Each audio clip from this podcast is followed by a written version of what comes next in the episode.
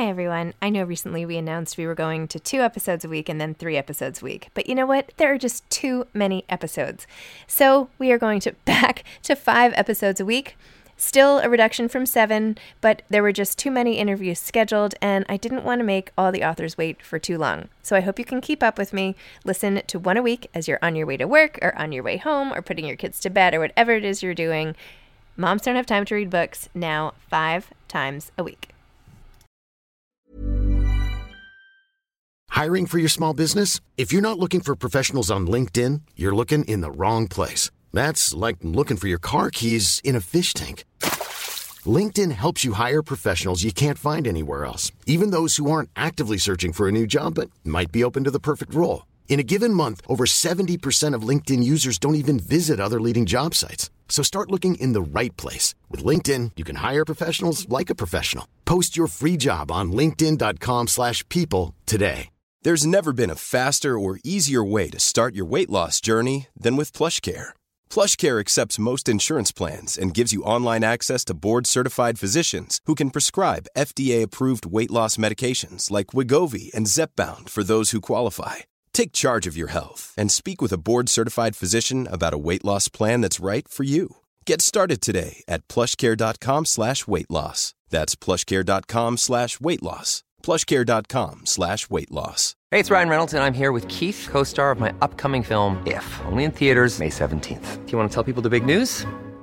All right, I'll do it. Sign up now and you'll get unlimited for $15 a month in six months of Paramount Plus Essential Plan on us. Mintmobile.com slash switch. Upfront payment of $45 equivalent to $15 per month. Unlimited over 40 gigabytes per month. Face lower speeds. Videos at 480p. Active Mint customers by 531.24 get six months of Paramount Plus Essential Plan. Auto renews after six months. Offer ends May 31st, 2024. Separate Paramount Plus registration required. Terms and conditions apply if rated PG.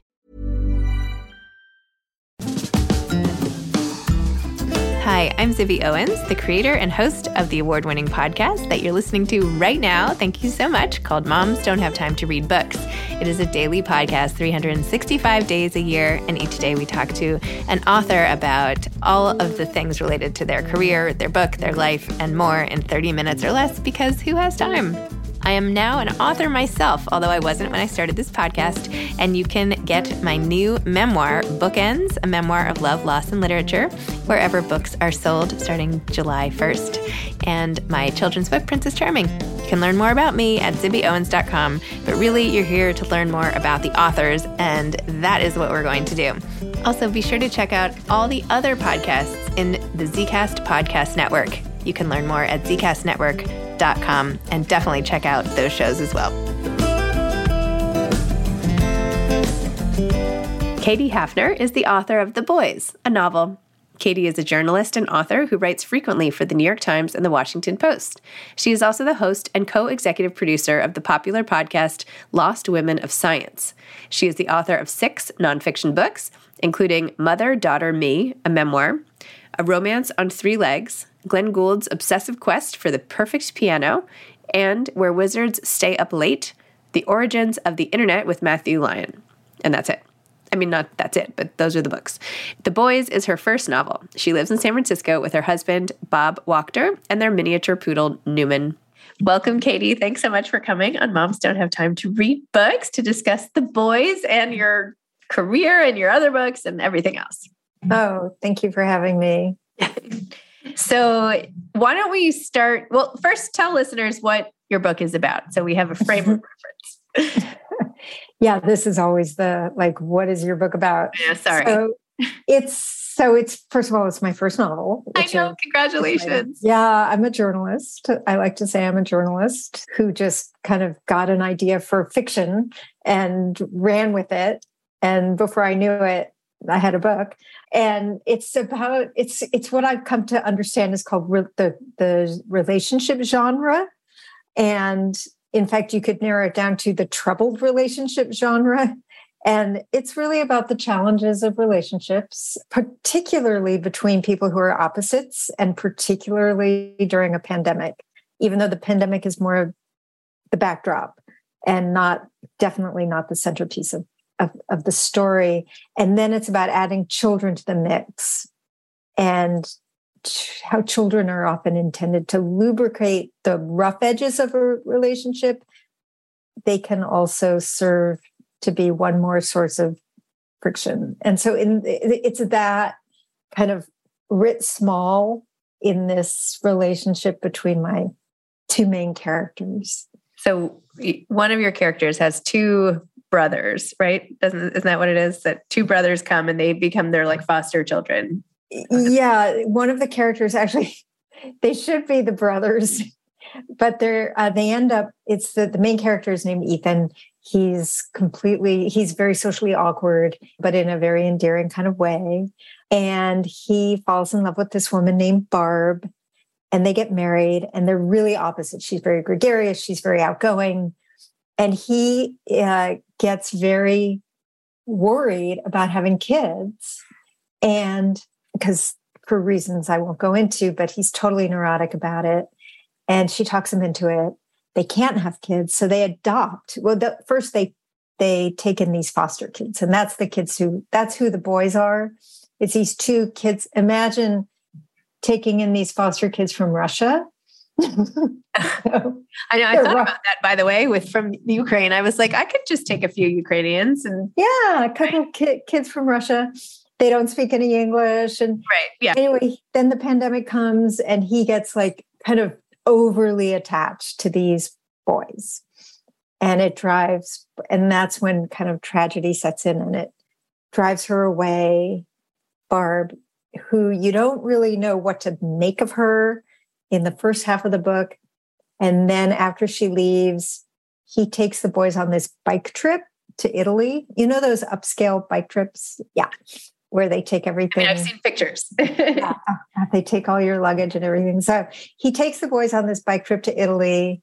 And then that's where the there's a twist. And that's where the this reveal comes in. And that's what I think it's what's getting the book some early attention is like, how did she pull off this reveal?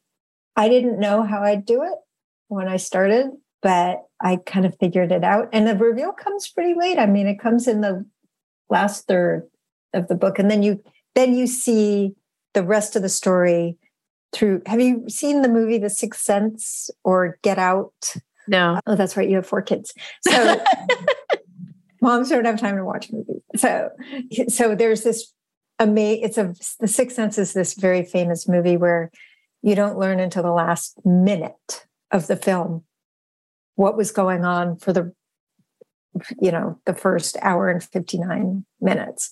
And this is a little bit like that because you want to go back in the sixth sense, you want to go back and look for the clues. Same with the movie Get Out. So that's what this is. It's a little sneaky. so you've written narrative nonfiction books, memoir, everything. What was it about this? Which part of this is it converted you to becoming a novelist? so the the way I got the idea was that my daughter and I, who's now in her twenties, we, we were on one of these bike trips, and something happened one night. Someone said something, and I can't tell you what it is because that would give it away. Okay. And my daughter turned to me and she said, "Mom, that's a novel." Ooh. and, and I had I'd written maybe one short story in my life that never got published. It was like in college, and I said, You're right. And so, you know how most people would say, You're right. You know, maybe Ann Patchett would write something like that, or, you know, and I thought, Well, why don't I try it? And I just, Zibby, I just, my imagination went a little crazy because it's the kind of story you'd hear this story and you'd think, What could possibly have been going on to create this situation? And so that's, I just thought, you know, why not? I mean, I've been a journalist for a very long time, most of that time with the New York Times, kind of tyrannized by facts, you know, getting stuff right. You wake up in the middle of the night and you think, oh my gosh, did that name Carol have an E at the end? You know, and then are we going to have to run a correction? I've had to run some really embarrassing corrections and you just hate it. It's the corrections are just so frightening. And I thought, okay, well, in fiction, it's like, how old is she? well, I don't know. How old do you think she should be? right. So it's very different because I've written six previous books of nonfiction and everything has to be correct. However, I can say that my life as a reporter has informed this book to no end. Like for a while, I've been writing about older adults and loneliness, which is a huge problem among older adults, especially those who live alone. And I just ran with it in this book.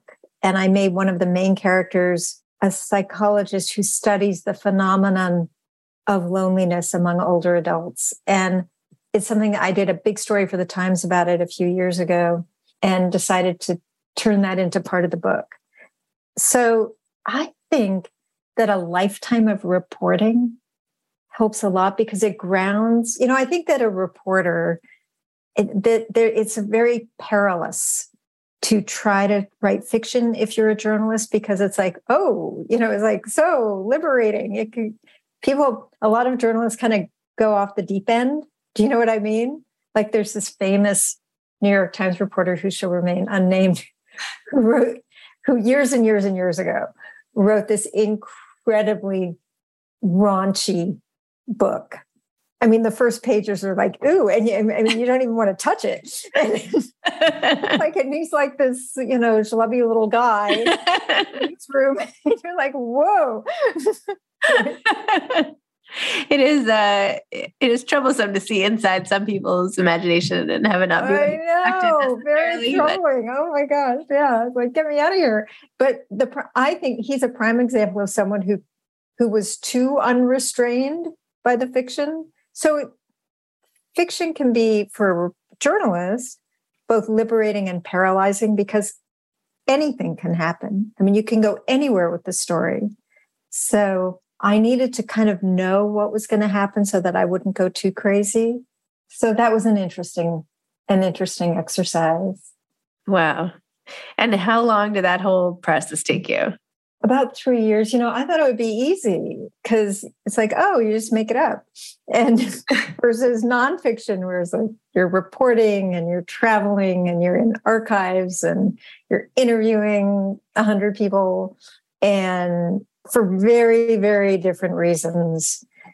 You know, there's continuity and there's the plot and there's the seeding of the story. Well, you know the whole thing, you know, you have to. And then I had to drop the clues, the beginning of the book, and then I had to wrap it up plausibly in the latter half of the book. And I had to have make sure that the reader didn't lose faith because there's so much of a leap of imagination the reader is then asked to take. So it went through a lot of drafts. And then when Cindy Spiegel, in her reincarnated Spiegel and Grau, she read it. And she said that when she read the reveal, she just started to laugh. she just said, What?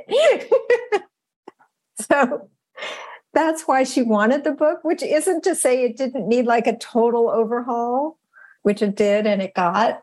And thanks to her, she's a genius. I mean, she just gets it. She understands fiction and she understands story and she understands characters. And I think that one thing that I didn't have a problem with was dialogue because I'm a reporter, so I'm quoting people all the time. So I know what actual real people have said. Mm-hmm. And yeah. Wow. I know. so it's been a journey. no, it's amazing. Ryan Reynolds here from Mint Mobile. With the price of just about everything going up during inflation, we thought we'd bring our prices down. So to help us, we brought in a reverse auctioneer, which is apparently a thing. Mint Mobile unlimited premium wireless. Have to get 30, 30, bit to get 30, bit to get 20, 20, 20, bit to get 20, 20, bit to get 15, 15, 15, 15 just 15 bucks a month. So, Give it a try at mintmobile.com/switch. slash $45 up front for 3 months plus taxes and fees. Promo rate for new customers for limited time. Unlimited more than 40 gigabytes per month slows. Full terms at mintmobile.com. There's never been a faster or easier way to start your weight loss journey than with PlushCare. PlushCare accepts most insurance plans and gives you online access to board-certified physicians who can prescribe FDA-approved weight loss medications like Wegovy and Zepbound for those who qualify. Take charge of your health and speak with a board-certified physician about a weight loss plan that's right for you. Get started today at plushcare.com slash weight loss. That's plushcare.com slash weight loss. plushcare.com slash weight loss. This episode is sponsored by BetterHelp.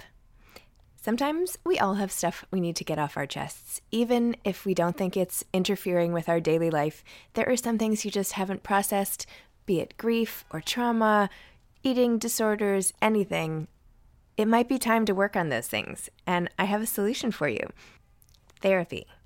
Online therapy by BetterHelp. It's designed to be convenient, flexible, and suited to your schedule. I took the brief questionnaire online where there were, I don't know, 20 questions. It didn't take long at all, maybe three minutes. And then I got matched with a therapist who could help me work on whatever. I picked trauma because even though it happened in 2001, I am somehow still not over the loss of my friend on 9 11. And it is what it is. BetterHelp is going to help and I am so excited, especially because with my special code, instead of $80 a month, it is 10% off, $72 a month, which is so much less than traditional therapy. And you'll get a perfect therapist for you. There are 35,000 therapists to choose from, so you'll find the right one.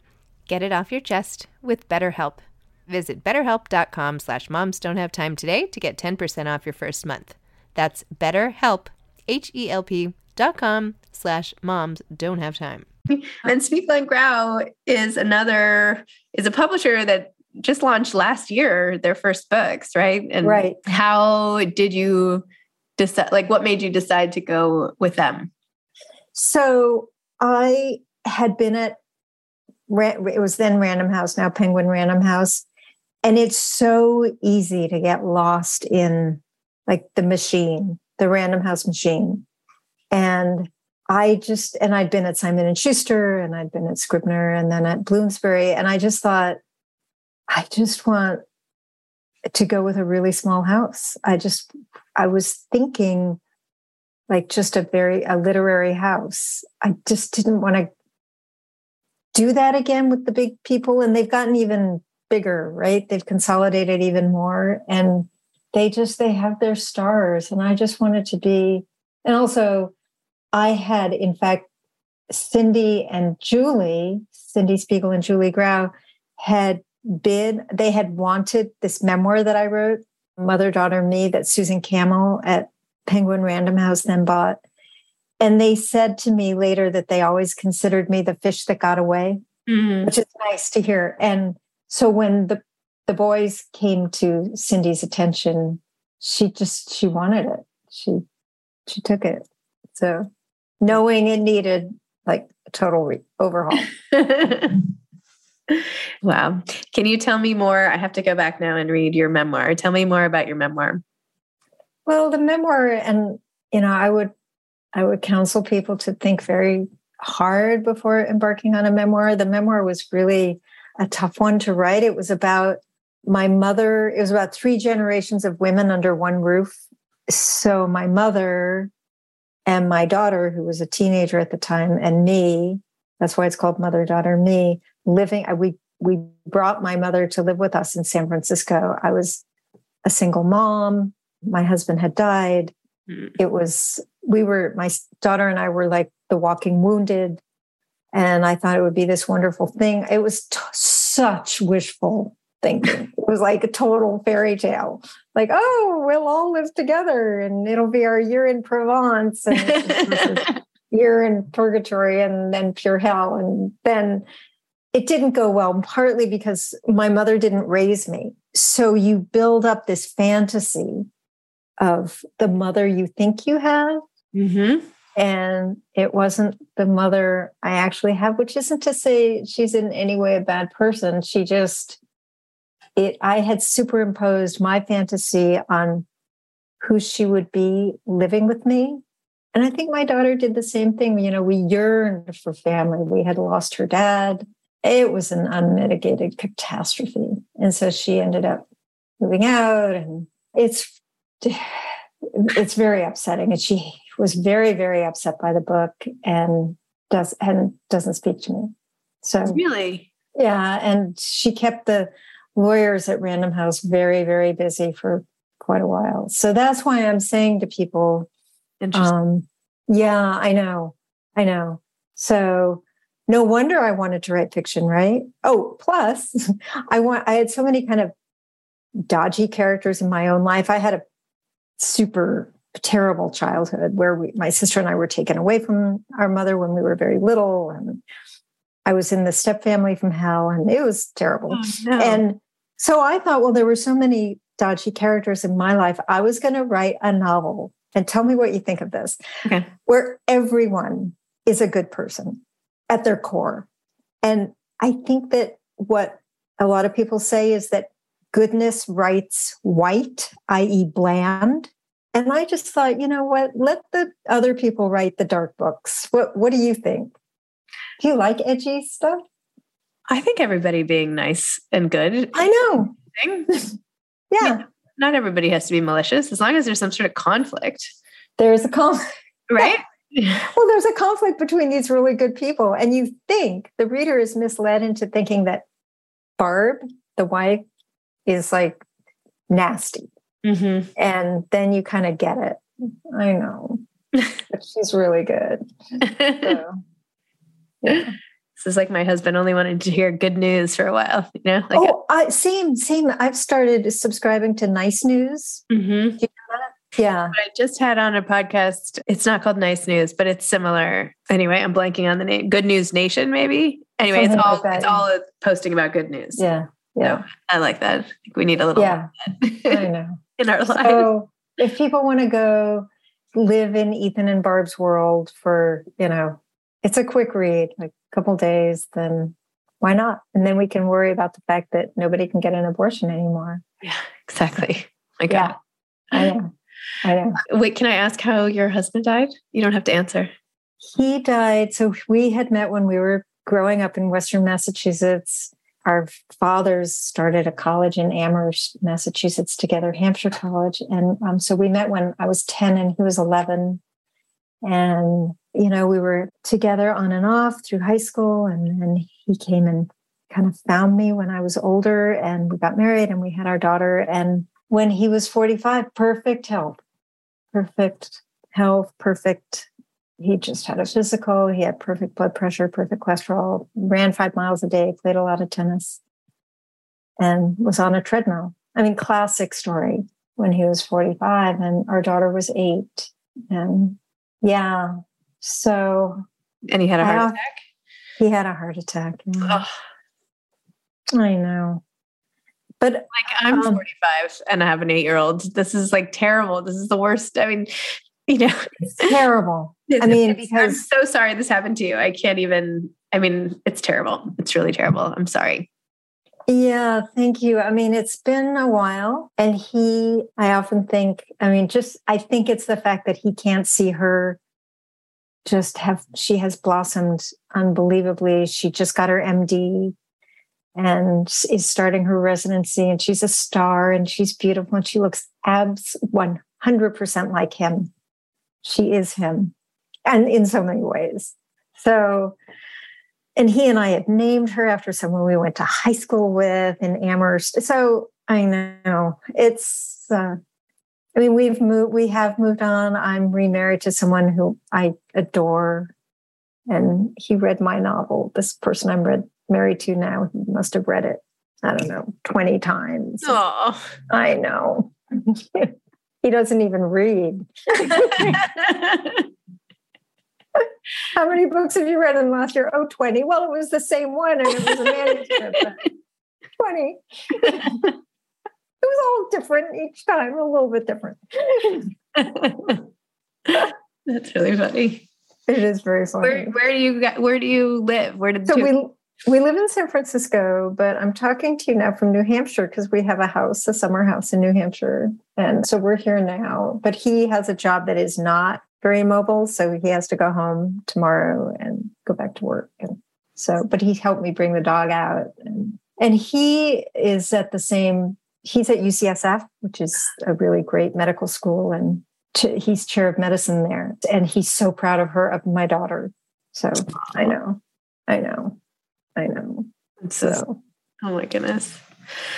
Well, after all of your whole writing career and everything you've gone through, and is there anything you wish you'd done differently? Or do you feel like it was meant to be that now the novel is coming out? Well, you know, my stepsister, who's who I'm still very close to, she just read it and she said, I should read it to you. She said, she's great. She has a wonderful critical eye. She used to be the literary director of the Actors Theater of Louisville.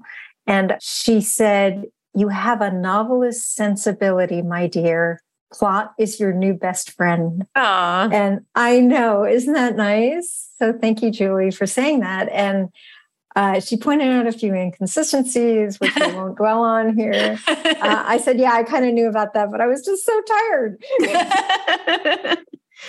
that's really, that's funny. So I don't regret, I think, I mean, maybe I'm gilding the lily here, but I think I needed to wait all these years to write a novel just because I needed that store of knowledge and wisdom.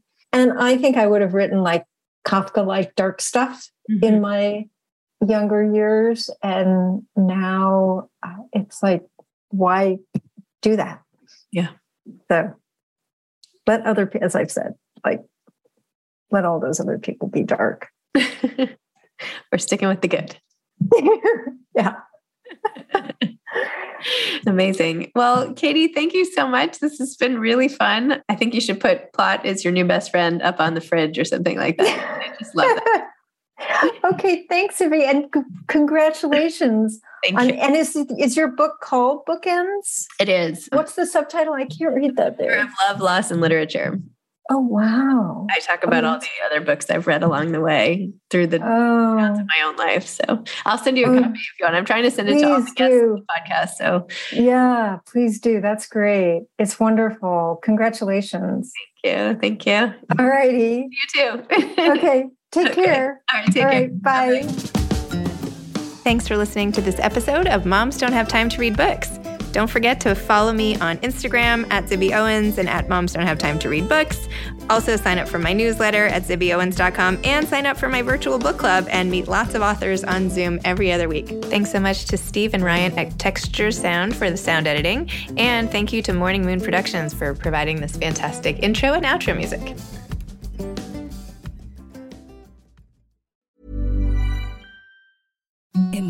Softest sheets you've ever felt. Now imagine them getting even softer over time. That's what you'll feel with Boll and Branch's organic cotton sheets. In a recent customer survey, 96% replied that Boll and Branch sheets get softer with every wash. Start getting your best night's sleep in these sheets that get softer and softer for years to come. Try their sheets with a 30-night guarantee. Plus, get 15% off your first order at bollandbranch.com. Code BUTTERY. Exclusions apply. See site for details.